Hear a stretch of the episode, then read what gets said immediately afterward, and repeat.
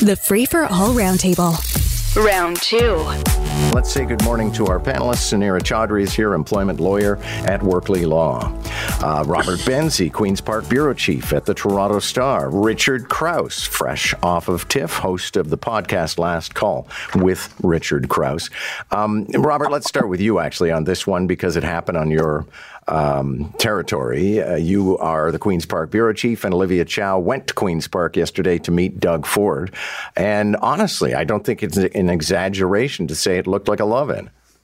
No, there was a genuine warmth, John, between these two leaders that have a long and complicated history. Remember, they ran against one another in 2014 for Toronto mayor and, and lost to John Tory.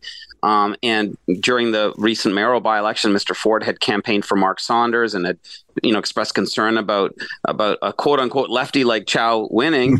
but that, all of that was bygones uh, yesterday. I, it was there was there was a genuinely um, heartwarming moment when he presented her with a photograph of his late brother uh, commemorating the statue to her late husband, Jack Layton. Um, so it was, and, and, and, and Mayor Chow was genuinely touched by that. It was, I was in the room and, and she, she kind of, she didn't, it didn't say it to the microphone, but we could hear it. Uh, she said, you're, you're trying to make me cry. Uh, you know, it was a really, it was a nice moment. It was also a reminder. Was speaking to folks in the premier's office about this, that these two have a lot in common, that they both are from Toronto. They both understand the challenges that this city has and I think it was a good sign that it was that the that the relationship is off to a good start. They have this working group to look for a new deal for the city. Doesn't mean that Mayor Chow is going to get everything that she wants or that the city may need, but it's certainly an indication that there's there's a dialogue that's coming, and that's good for all Torontonians, I think.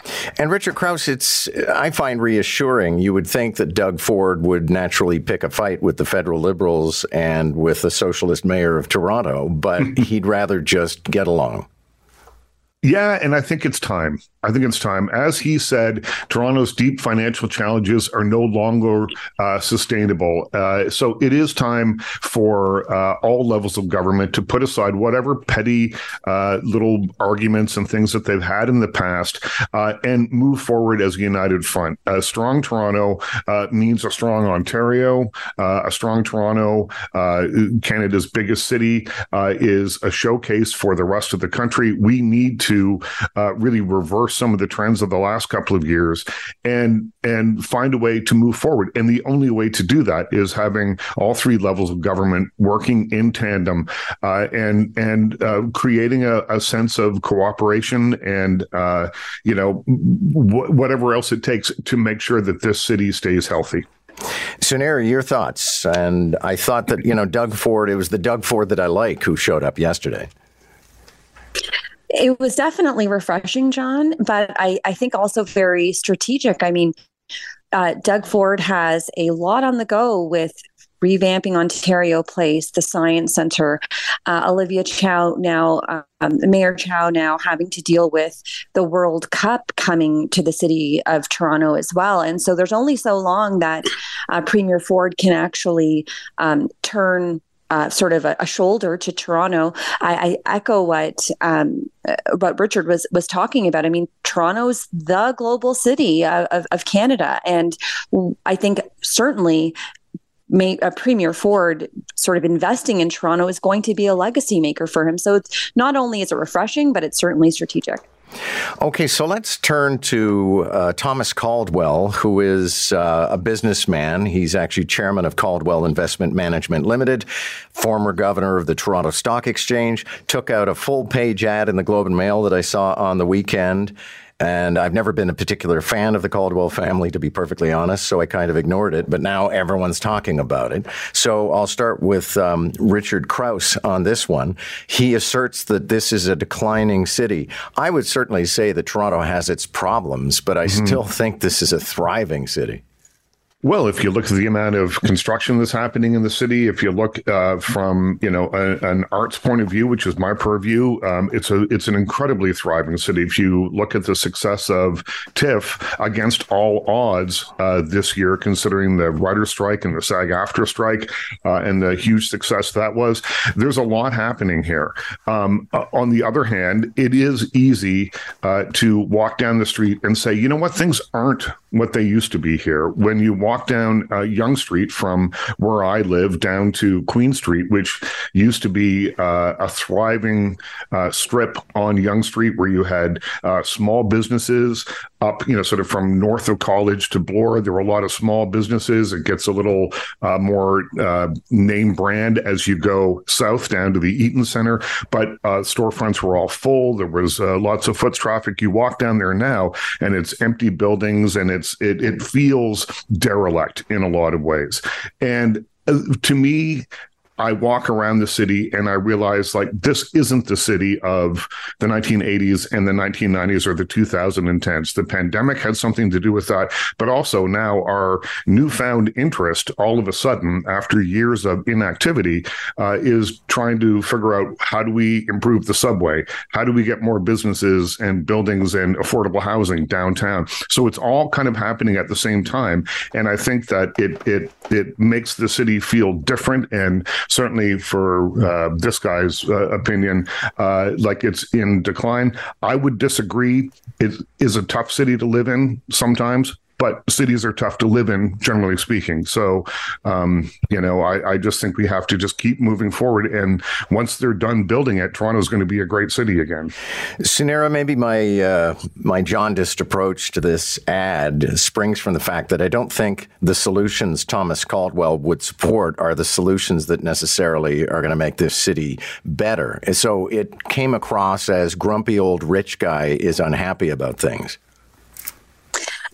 Yeah, I, I think it, probably didn't come across as as relatable. You know, I, th- I think uh, part of this ad was, oh, I how you know I dare walk along in a suit and tie, and that's probably why he attracted the negative attention he did. Um, so I don't know how relatable that is, but you know, I live in the heart of the city, John. I walk to work every day.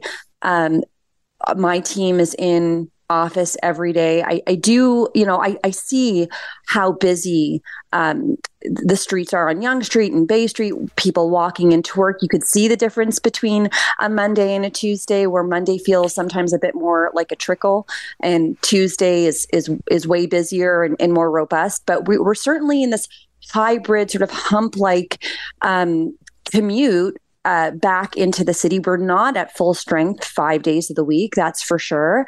And I, think that the call to action here is if you want a thriving city where people are patronizing the businesses in the city, hanging around after work to go to dinner and and take in a concert, we've got to get more people back into work five days a week. It's it's a tough potentially an, an unpopular sort of position to take. But I'm back in the office five days a week, and I think more people need to be too. Okay. Robert Benzie, your thoughts?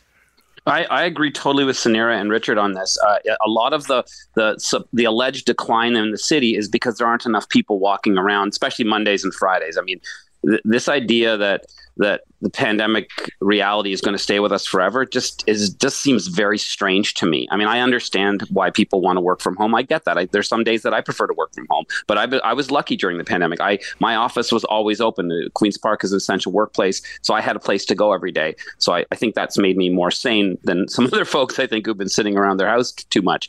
But I think uh, I, will never criticize anyone for taking out full page newspaper ads. Um, so, uh, so Mr. Caldwell, thank you for that. But I, I do think uh, that the premier and the mayor were very. Uh, I thought that their comments about that ad yesterday, both saying, "Look, that there are challenges for sure, but the city is not in decline." I agree with them. The city isn't in decline. What the city is is experiencing right now is growing pains, and I think those growing pains are going to see a, a city that needs to be better funded and it's also going to but, but it's also tantamount on on all of us as as citizens of the city to do our bit to show up to things. To richard's point go to go to the theater to go to f- movies to to go to cafes and restaurants. And Sunira is right like like Sunira I I walk to work or I ride my bike to work. I'm fortunate in that way. I, I understand people with a longer commute don't like that and and and would would feel you know it, it's cumbersome for them. But at a certain point, if you want to live in the city, you have to live in the city and you have to be part of the city and do your bit for the city. I want to take advantage of your specialized expertise, Richard Crouse, and ask you about Jan Wenner, uh, the guy who